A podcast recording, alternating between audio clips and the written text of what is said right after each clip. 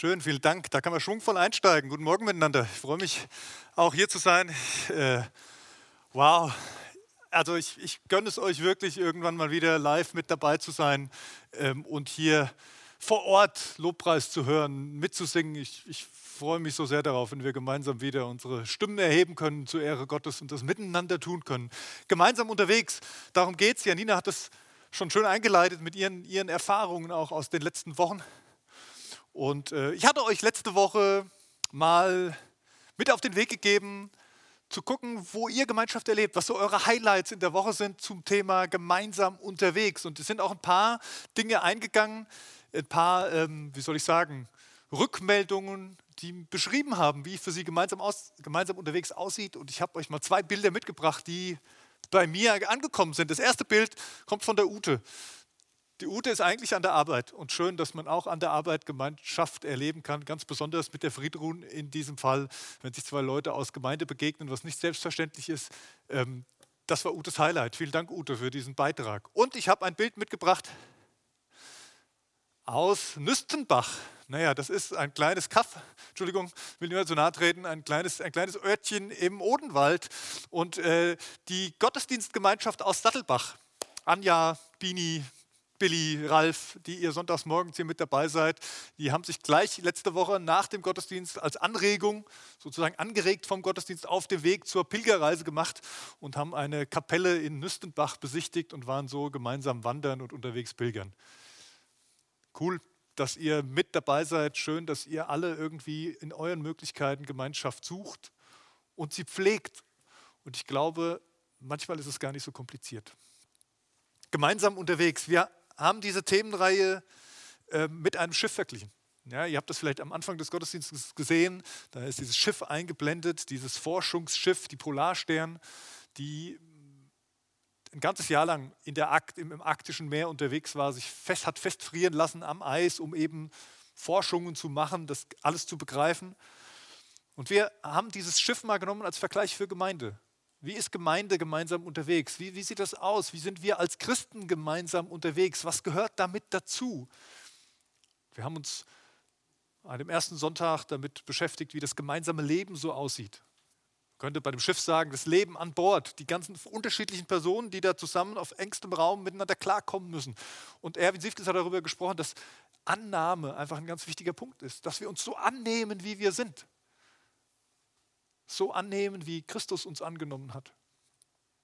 Und letzte Woche haben wir darüber gesprochen, dass es immer eine Ausrichtung braucht, dass ein Schiff, was einfach nur im Meer rumtreibt, wenig sinnvoll ist und dass die Mannschaft dann wahrscheinlich auch irgendwann anfangen wird zu meutern, wenn sie kein Ziel hat, dass wir eine Ausrichtung brauchen und dass Jesus unser Kapitän ist, dass wir in seiner Mission unterwegs sind.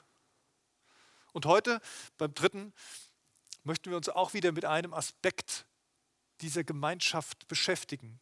Ich habe euch nochmal ein Bild mitgebracht, diesen, diesen Kreis, dieses Gesamte sozusagen. Ihr seht hier diese vier Schlagworte drin, die in den letzten Wochen auch immer schon mal kamen. Liturgia, die Anbetungsgemeinschaft, Koinonia, die Lebensgemeinschaft, Diakonia, die Dienstgemeinschaft und Martyria, die Zeugnisgemeinschaft.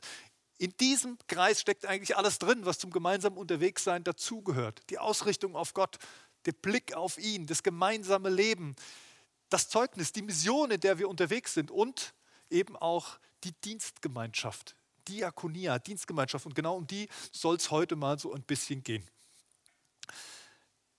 Wenn man im Internet mal den Begriff Dienstgemeinschaft eingibt, ähm, begegnen einem vor allen Dingen zwei, zwei Bereiche, die gleich da stehen.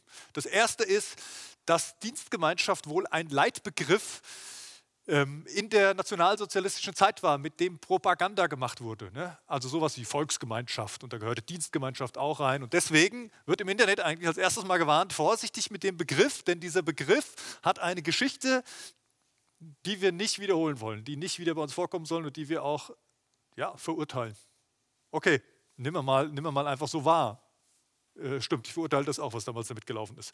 Zweite, was du erkennst im Internet, wenn du den Begriff eingibst, ist, Dienstgemeinschaft ist ein rechtlicher Begriff. Er ist ein Begriff aus dem Arbeitsrecht für Kirchen, für Kirchen und deren Wohlfahrtsverbände, also Caritas und eben die Diakonie, die evangelische Caritas sozusagen. Ja.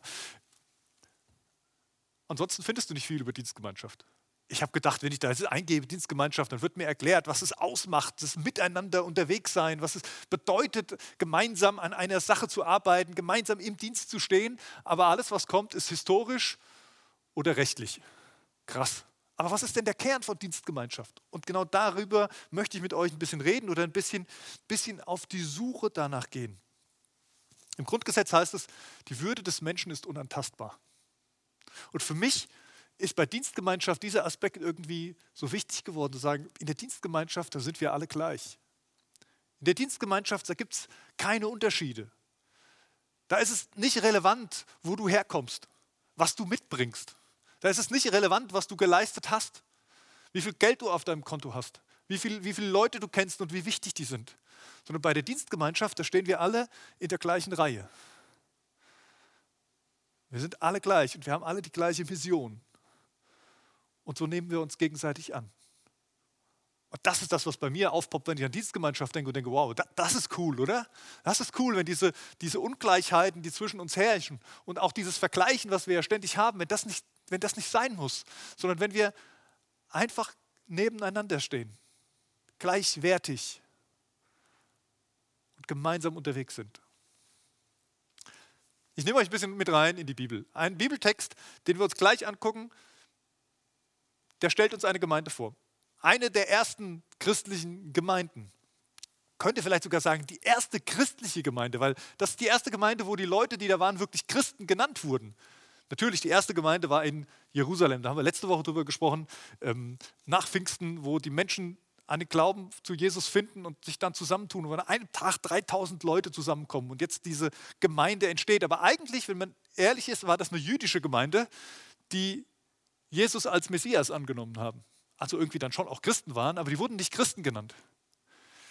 Jetzt war es allerdings so, dass in Jerusalem diese Gemeinde schwer unter Beschuss stand.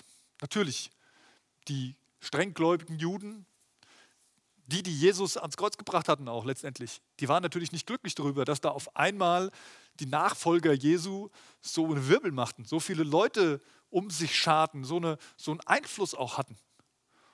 Und sie versuchten sie klein zu halten, sie versuchten sie fertig zu machen, sie verfolgten sie, sie steckten sie ins Gefängnis, sie beschuldigten sie, sie brachten sie teilweise um. Stephanus. Stephanus wurde gesteinigt. Und es war eine echt harte Zeit für diese Gemeinde. Und mehr und mehr sind die Leute dann aus Jerusalem geflohen. Sie sind, haben sich versteckt. Sie, sie mussten weg woanders hin, damit sie nicht selbst verurteilt oder sogar getötet wurden. Und so siedelten die sich überall so ein bisschen an und gingen vor allen Dingen auch in den Norden.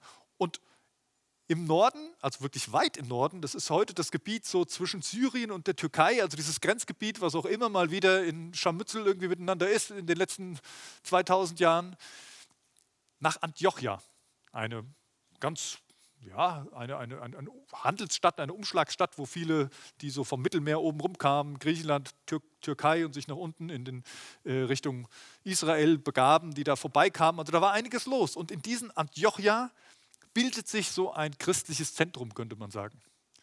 Also Gläubige aus Jerusalem kommen dahin, fangen an, Gemeinde zu gründen. Aber es sind nicht nur Juden, die dazukommen, sondern Apostelgeschichte 11 wird das beschrieben, dass auch, auch Heiden, also nicht jüdischgläubige, zu dieser Gemeinde dazukamen, dass, dass Gott wirkte und dass die Botschaft von Jesus annahmen. Das war jetzt so ein bisschen so ein Grenzfall. Ne? Petrus hatte schon längst äh, in Caesarea mit dem Hauptmann Cornelius, äh, diese, dieser erste Heidenchrist sozusagen, dieser Weg war schon gegangen worden. Wir haben festgestellt, oh Gott möchte sich auch diesen zuwenden, die nicht jüdisch sind. Und man hat dann mit den Aposteln dis diskutiert darüber, ob das, ob das gut ist und, und wie das auszusehen hat. In Antiochia passiert es einfach, weil da irgendwie von überall her Leute mit dabei sind und die, die reden von Jesus. Und es passiert, dass die Leute zum Glauben kommen. Also denkt sich die Gemeinde in Jerusalem, wir schicken da mal jemand hin. Barnabas wird ausgesandt, von Jerusalem aus nach Antiochia zu gehen und in dieser Gemeinde mal zu gucken, wie das da läuft.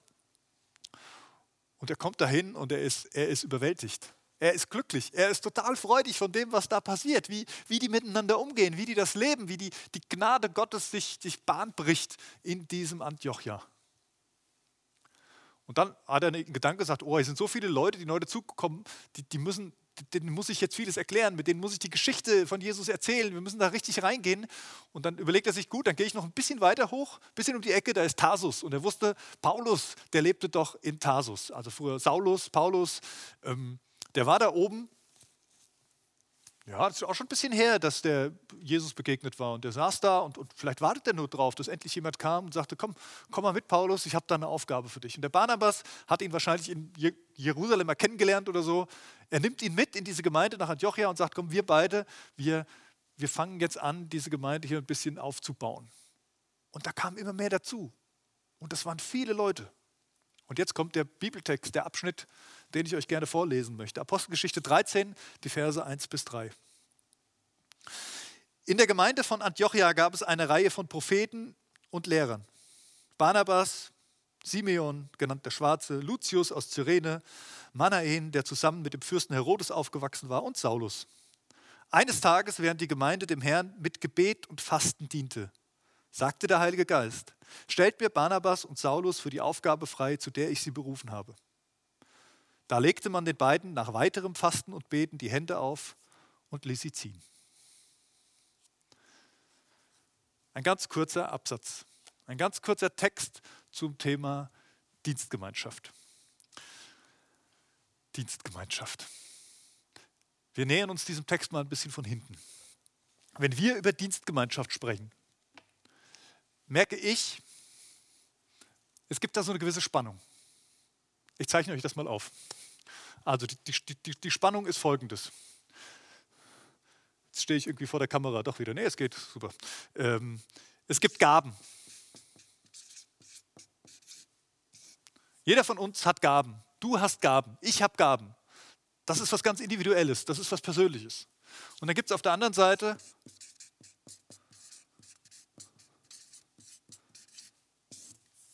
Aufgaben. Und das Thema Dienstgemeinschaft oder Dienst allgemein bewegt sich immer irgendwie so dazwischen, habe ich das Gefühl. Also auf der einen Seite sind ja die Gaben, das sind meine Gaben, das bin ich, hier bin ich. Und auf der anderen Seite könnte man sagen, naja, das äh, gefühlt ist das die Gemeinde, wenn wir mal so im Gemeindekontext reden. Das sind die Aufgaben, die zu machen sind. Und das muss jetzt irgendwie zusammengebracht werden. Und dann ist die Gefahr immer da, dass man auf der einen oder auf der anderen Seite vom Pferd runterfällt. Also wir können jetzt sagen, wir ähm, haben Aufgaben in der Gemeinde, die müssen gemacht werden. Und jetzt gucken wir mal, welche Leute haben wir, die werden jetzt zugeteilt, damit die Aufgaben gemacht werden. Bis zu einem gewissen Grad ist das sicherlich sinnvoll und auch logisch und, und äh, wird wahrscheinlich auch so praktiziert. Auf der anderen Seite hast du Gaben. Da hast du dann das, was dich ausmacht, das, was Gott in dich hineingelegt hat. Und wir, wir betonen ja immer, wir, wir wollen gabenorientiert arbeiten. Das Problem ist nur, es kann passieren, wenn alle gabenorientiert arbeiten und alle das machen, was sie jetzt auf dem Herz haben, dass bei den Aufgaben manches übrig bleibt. Also, was macht man? Was macht man für einen Kompromiss? Und mal ganz ehrlich, das war, das war in Antiochien nicht anders. In Antiochia war das auch so. Das war eine Gemeinde, die ist relativ schnell gewachsen. In der Apostelgeschichte 11 wird beschrieben, dass es viele auch da waren, die, die, die Not hatten, um die man sich kümmern musste. Also da gab es jede Menge Aufgaben, die die, miteinander, die die miteinander bewerkstelligen mussten. Und jetzt in diesem Abschnitt werden jetzt nur die Propheten und die Lehrer erwähnt. Und wir sagen, ja super, die sind ja ideal geeignet, um die Not der anderen zu lindern. Ne? Alles linke Hände, so ungefähr. Nein, Paulus wird hier aufgezählt. Wer, wer, wer war denn Paulus? Wenn man mal Paulus Gaben anguckt. Paulus wird hier als Prophet oder unter die Propheten und Lehrer geschrieben.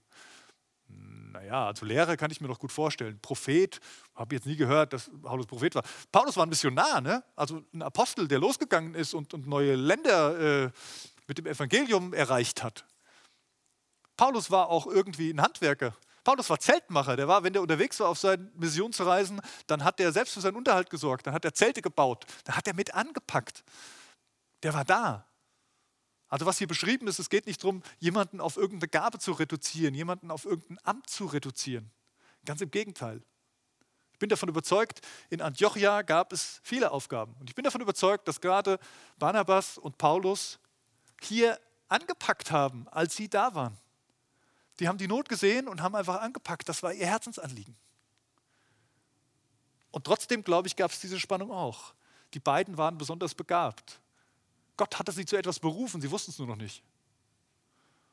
Und jetzt passiert etwas in dieser Geschichte in Antiochia, wie man diese Spannung auflösen kann.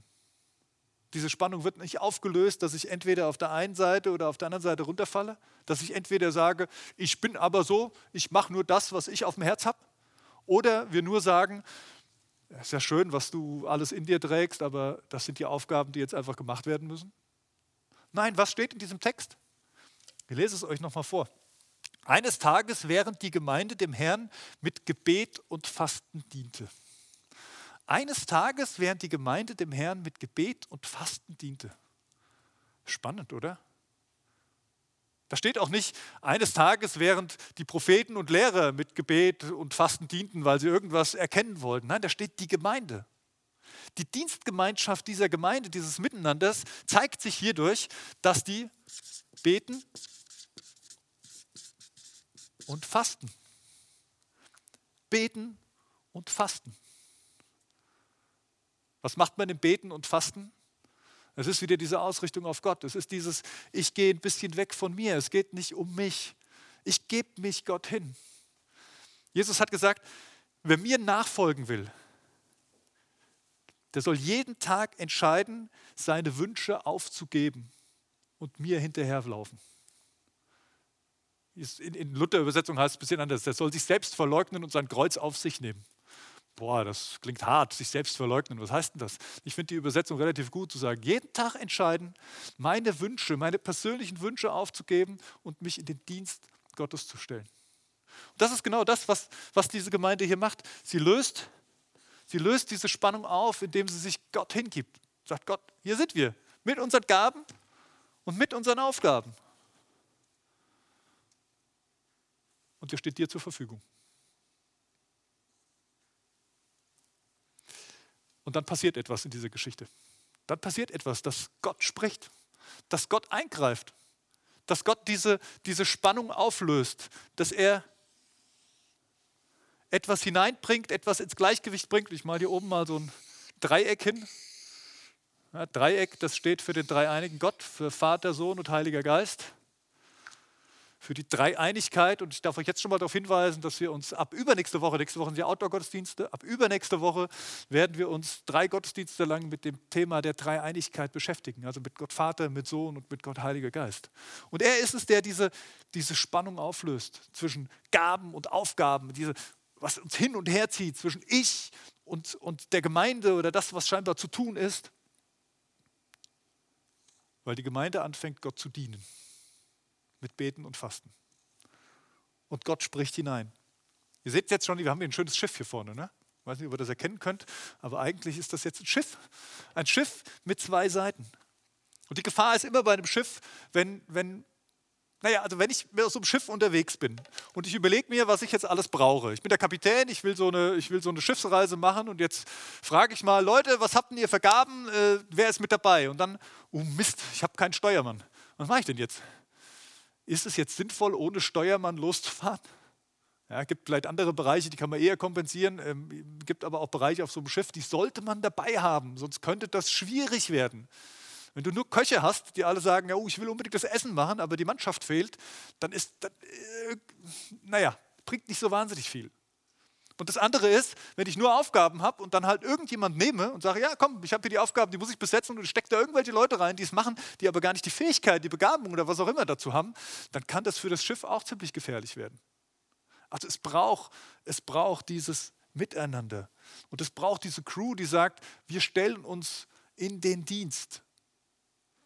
Ich bringe was mit und ich weiß, worum es geht und ich weiß, was gemacht werden muss auf diesem Schiff und ich stelle mich in den Dienst und ich lasse den Captain entscheiden, was, meine, was mein Auftrag ist. Und Gott spricht. Und Gott spricht, er setzt die Segel und dieses Schiff nimmt Fahrt auf.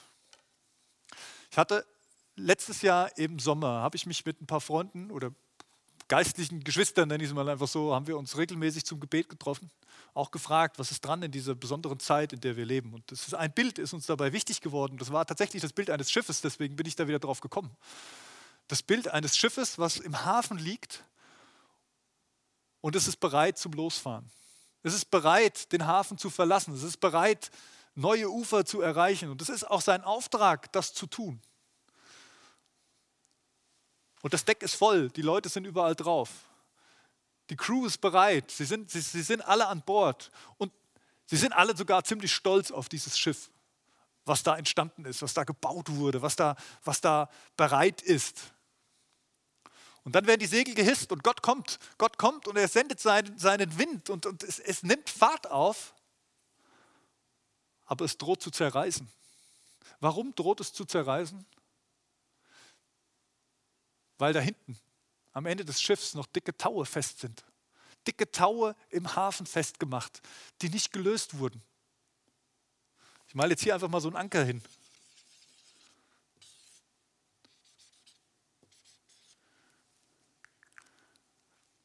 Manchmal sind in unserer Dienstgemeinschaft Anker da, die versuchen, etwas festzuhalten. Die versuchen, sich irgendwo einzukrallen und, und es ist Angst. Es ist einfach nur Angst. Da ist ganz viel Angst. Das Angst davor, dass dieses Schiff vielleicht doch nicht in die richtige Richtung fährt. Angst davor, dass das, was doch so wichtig ist, nicht, nicht, nicht gemacht wird und irgendwas verloren geht. Angst davor, dass dass ich in diesem, in diesem Miteinander nicht zum Zug komme. Dass das, was ich brauche, was mir wichtig ist, irgendwo, irgendwo untergeht oder sogar über Bord geht. Und dann hält man sich fest. Man hält sich fest an, an, diesen, an diesen Dingen. Und die ganze Mission, die ganze Dienstgemeinschaft, das ganze Miteinander an Bord droht zu scheitern weil der Anker nicht gelichtet ist. Ich stelle mir vor, wie das war damals in Antiochia, in dieser Gemeinde. Da waren die jetzt miteinander. Sie haben es versucht irgendwie hinzukriegen. Sie waren, sie waren begabt und dann beten sie und fasten sie und dann spricht Gott hinein und sagt, sendet mir Paulus und Barnabas. Also Gott sagt nicht, du, da sind doch letzte Woche so zwei dazugekommen. Ähm, die sind noch nicht so lange da, die, die haben auch noch gar keine Aufgabe. Vielleicht könntet ihr die doch einfach losschicken, dass die jetzt mal irgendwo hingehen und eine neue Gemeinde gründen. Das wäre doch gut. Nee, es sind Paulus und Barnabas. Es sind die zwei, die gefühlt dieses Deck gebaut haben in den letzten Monaten und Jahren. Ich weiß nicht so genau, wie, wie lange sie jetzt beide da waren. Es sind die, die, dies, die vorne dran standen, die geguckt haben, dass die Aufgaben verteilt sind, die, die selbst mit angepackt haben mit allem, was sie hatten. Es sind die, die ihre Gaben eingebracht haben. Und jetzt sagt Gott, die beiden nehmt ihr mal und schickt sie los. Schickt sie los, dass sie meine Botschaft verbreiten, dass sie in fremde Länder gehen, dass sie neue Gemeinden gründen. Ich kann mir gut vorstellen, dass auch das in der Gemeinde in Antiochia an mancher Stelle Angst ausgelöst hat. Und was machen sie dann? Was macht die Gemeinde? Das stand auch im Text. Da legte man den beiden nach weiterem Fasten und Beten die Hände auf und ließ sie ziehen. Die Gemeinde geht wieder hierhin. Die Gemeinde fängt nicht an, wild auf dem Deck hin und her zu rennen vor lauter Angst und zu sagen, oh, wir müssen, wir müssen aber hier oder oh, ich muss aber da, sondern sie gehen im Bild gesprochen wieder in den Bauch dieses Schiffs und sagen, Gott, hier sind wir. Und wir richten uns auf dich aus. Und wir fragen dich, hier sind wir alle gleich. Hier ist es nicht wichtig, welche Gaben wir haben. Hier ist es nicht wichtig, welche Aufgaben getan werden müsste. Hier sind wir erstmal nur bei dir und fragen dich, was du vorhast. Und scheinbar kriegen sie das klare Signal, dass Gott sagt, ja, ich kümmere mich um euch, folgt mir. Und dann lassen sie die beiden ziehen, lichten den Anker und es kann losgehen. Ich habe euch noch drei Punkte mitgebracht. Drei Punkte ähm, zum Thema Dienstgemeinschaft, die mir wichtig wurden in der Vorbereitung. Ihr kriegt die eingeblendet, da sind sie schon. Der erste Punkt, Dienstgemeinschaft, eine geistliche Angelegenheit. Der zweite Punkt, Dienstgemeinschaft von Menschen für Menschen. Und der dritte Punkt, Dienstgemeinschaft im Erlebnisverbund. Tolles Wort, erkläre ich gleich, was ich damit meinte. Dienstgemeinschaft ist immer eine geistliche Angelegenheit könnte man sagen, natürlich, es gibt auch Dienstgemeinschaften, die jetzt irgendwie im Betrieb sind, die heißen aber offiziell nicht so. Ne? Also eben habe ich ja am Anfang gesagt, im, im, Internet, es geht bei der Dienstgemeinschaft ganz stark um eine kirchliche, kirchlich, kirchliche Sache. Aber es ist eben nicht nur kirchlich, sondern es ist geistlich. Wenn wir von Dienstgemeinschaft reden und gerade im Gemeindekontext, dann bedeutet das, das macht nur Sinn, wenn Gott dabei ist.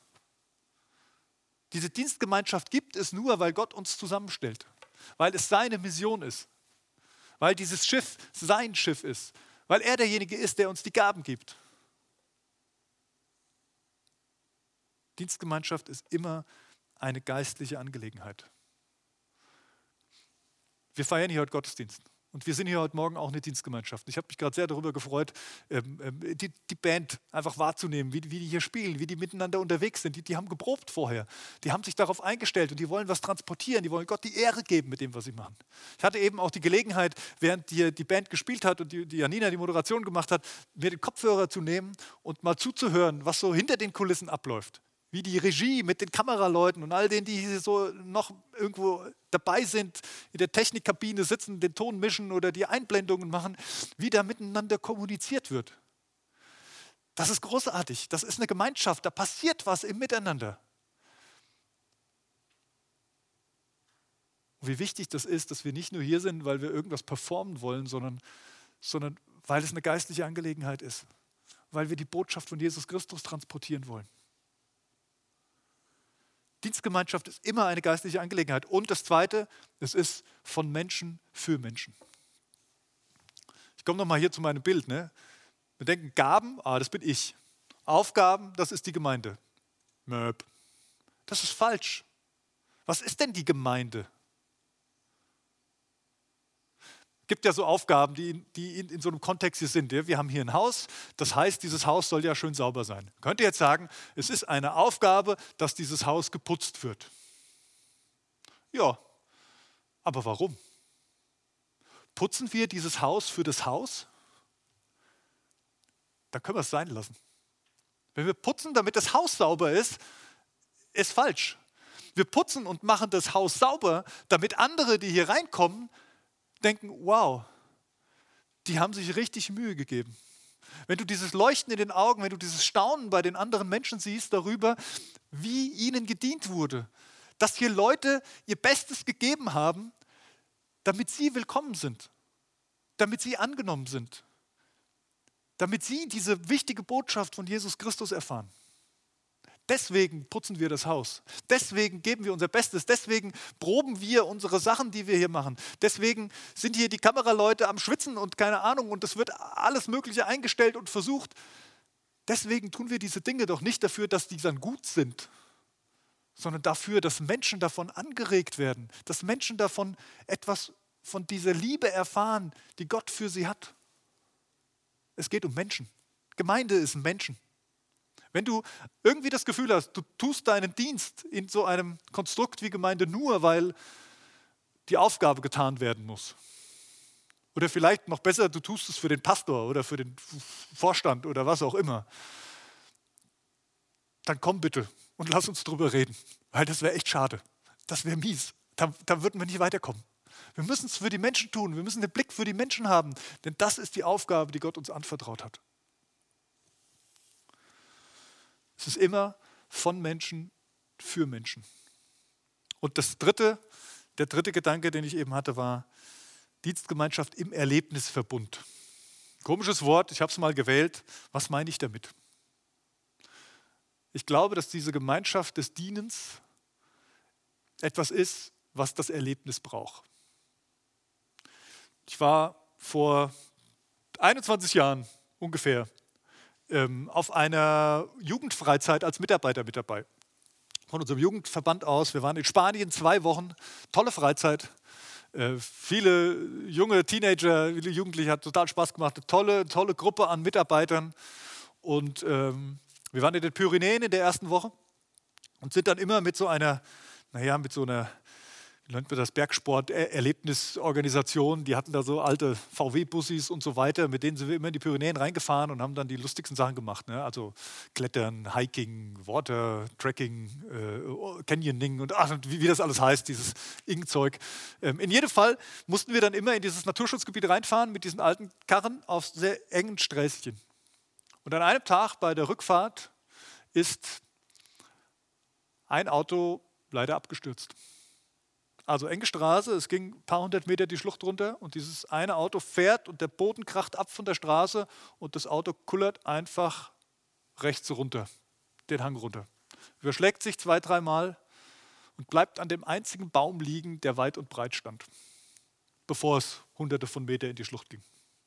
Es war erstaunlicherweise das einzige Auto, was so einen Überschlag ausgehalten hätte. Es war nämlich ein dicker Geländewagen. Die VW-Bussis hätte es wahrscheinlich zerlegt. Manche waren sogar Cabrio, das wäre auch schlecht gewesen. Dieses Auto hat gehalten, an dem einzigen Baum, der da war. Alle, die in diesem Auto saßen, sind ausgestiegen, rausgeklettert, unverletzt. Unser Chef hat das Auto gefahren, das waren wir auch ganz dankbar, dass nicht wir als äh, mit, mit, keine Ahnung, so ein, zwei Jahren Führerschein in diesem Auto saßen, sondern der mit ein bisschen mehr Erfahrung. Es ist nichts passiert. Wie die das Auto da wieder rausgekriegt haben, keine Ahnung. Das hat ein paar Monate gedauert, glaube ich. Was ich damit sagen will, die Gemeinschaft derer, die miteinander in diesem Auto saßen, die war anders danach. Und die hat auch die ganzen Teilnehmer bewegt und das hat irgendwie angesteckt. Man war auf einmal miteinander anders unterwegs, weil man etwas miteinander erlebt hatte, was nicht normal war. Und das macht Dienstgemeinschaft aus wenn man miteinander unterwegs ist, muss kein Unfall passieren, darum geht es nicht. Es geht darum, dass man, dass man herausgefordert wird, dass man miteinander an Punkte kommt, die man sich vielleicht selber gar nicht ausgesucht hätte. Dass man etwas erlebt miteinander. Und das brauchst. Dienstgemeinschaft funktioniert nicht in der Theorie, sondern es braucht dieses gemeinsame Erleben. Hier kannst du was erleben. Gott schenkt dir etwas. Gott schenkt uns allen was, was wir miteinander erleben können. Was denn zum Beispiel? Schreibe ich Ihnen das jetzt noch hin hier? Gnade. Gnade. Weißt du, dass du auf diesem Schiff bist mit deinen Gaben, es ist einfach nur Gnade. Dass du diese Gaben hast, dass du bist, wer du bist, ist einfach nur Gnade. Und dass du diese dann auch noch einsetzen darfst, ist Gnade. Es ist nicht dein Recht. Es ist nicht, keine Ahnung, irgendetwas, was schon immer so klar war, sondern es ist einfach nur Gnade, weil Gott uns das schenkt. Und das gilt für uns alle. Und es ist Liebe. Das ist eigentlich die Aufgabe. Liebe Gott und deinen Nächsten wie dich selbst. Punkt. Es ist Liebe. Das ist unsere Aufgabe. Wir haben Liebe empfangen von Gott, um sie weiterzugeben, um durch diese Liebe heraus Dinge zu tun, die wir vielleicht alleine nie tun würden, um diese Liebe zu transportieren zu den Menschen.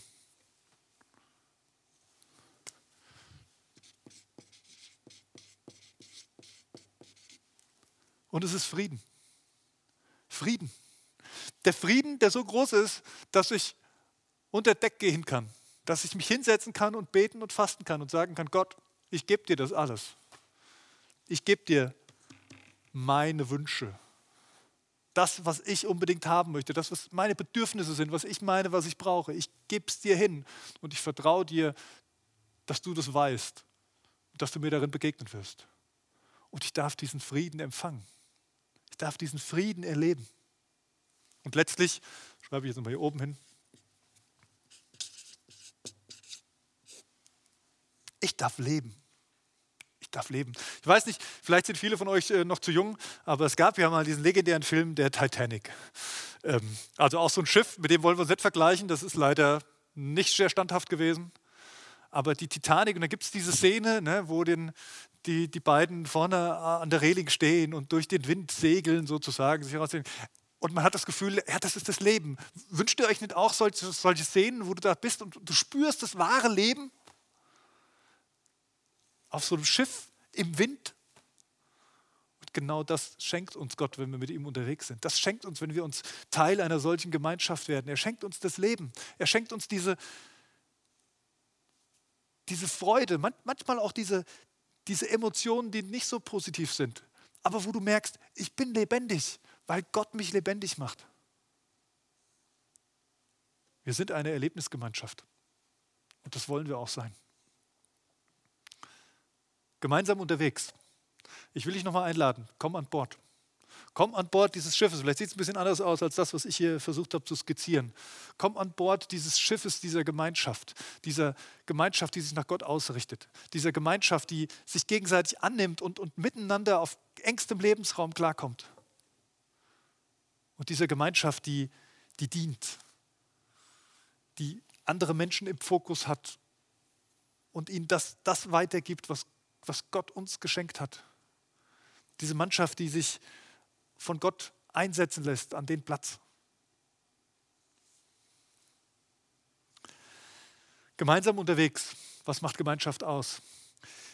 Ich kann Gemeinschaft haben und trotzdem nicht unterwegs sein, im Stillstand. Was dann passiert ist, dass ich ganz oft versuche, Dinge festzuhalten, die mal gut waren, die irgendwie schön waren.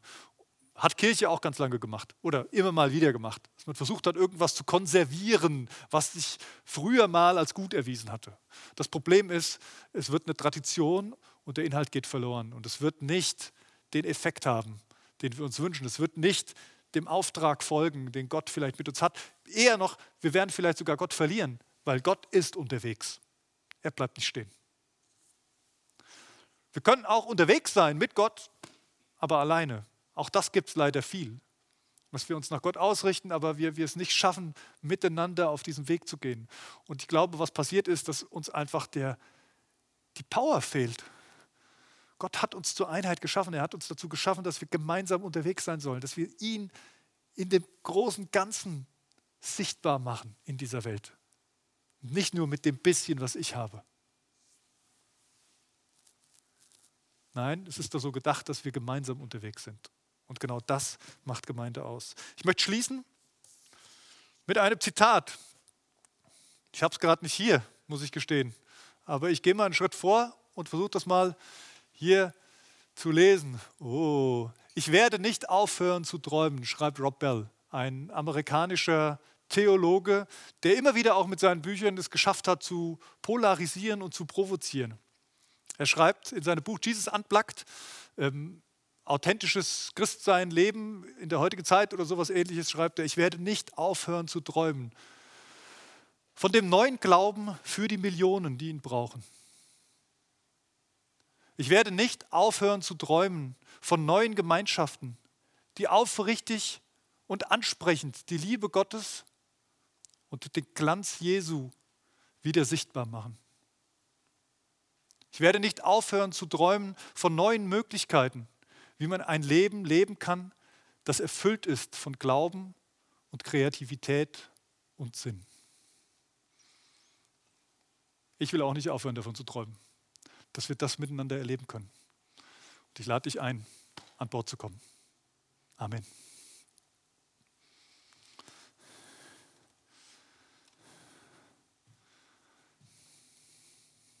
Ja, Conny, vielen Dank für deine Worte und ähm, es haben uns folgende Fragen erreicht.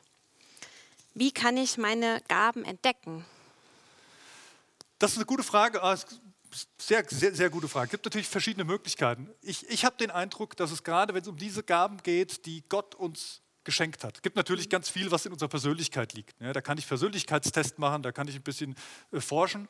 Aber ich merke, bei diesen Gaben, die Gott uns geschenkt hat, ist es ganz viel ähm, A, ausstrecken, also mit Gott ins Gespräch gehen, was da, was da kommt. Manchmal passen die Gaben auch gar nicht zu mir. Das ist meine Erfahrung, die ich gemacht habe. Es gibt Gaben, die Gott schenkt, wo ich das Gefühl habe, das entspricht meiner Persönlichkeit gar nicht so wirklich. Die fordern mich raus. Aber vielleicht sind es gerade oft die. Und so ähnlich wie es jetzt hier bei Paulus und Barnabas auch war, würde ich sagen, es sind oft die anderen, die sie entdecken. Es sind die anderen, die es wahrnehmen und die es dann auch zusprechen. Also ich finde es eher gefährlich zu sagen, ich habe das Gefühl, ich habe diese mhm. Gabe und jetzt gehe ich mal so. Nein, auch da ist die Gemeinschaft ganz wichtig. Mhm. Ja, dass wir es in der Gemeinschaft entdecken, okay. Ähm, wenn ich konkret etwas zur Dienstgemeinschaft beitragen möchte, zum Beispiel hier in der Gemeinde, woher weiß ich, was gebraucht wird oder wo ich mich einsetzen könnte, wenn ich mich irgendwo anschließen möchte? Ja, das, das ist eine Herausforderung, mit der kämpfen wir immer wieder. Ja, also auch dieses, dieses, dieses Spagat mhm. zu halten. Natürlich ist es, ist es uns schon wichtig zu gucken, was ist das für eine Person? Wer ist das? Was hat die auf dem Herzen und was hat Gott vielleicht für diese Person? Das ist genau dieses Ding. Und da sind wir als, als Leitung gefordert, als, als Gemeindeleitung, dass wir hier unterwegs sind und dass wir einen Blick kriegen für die Menschen, die Gott uns anvertraut hat. Dass wir danach fragen, dass wir ein Gespür dafür kriegen, was hat Gott mit diesen Menschen vor? Was hat Gott mit uns vor? Wo soll es hingehen? Und dann wird es immer wieder so ein bisschen aus so, so ein Spagat bleiben. Ich glaube schon, dass es ganz oft diese Aufgaben braucht, um reinzukommen. Also dass man sagt, ja, hier, hier gibt es eine Aufgabe, hier gibt es einen Platz, der einfach getan werden muss scheinbar. Ich mache da mal mit. Und indem ich mache da mal mit, komme ich vielleicht auch mehr und mehr da rein, dass ich entdecke, oh, hier hat Gott was mit uns vor. Hier, hier, hier geht Gott einen Weg mit mir und ich komme tiefer rein. Letztendlich muss man viel kommunizieren, glaube ich. Mhm. Also wenn du eine Aufgabe suchst, dann, dann lass uns ins Gespräch miteinander kommen. Und dann, dann wird es immer so ein, so ein Abwägen sein zwischen, was hast du auf dem Herzen, was gibt es für Möglichkeiten, wo du dich einbringen kannst.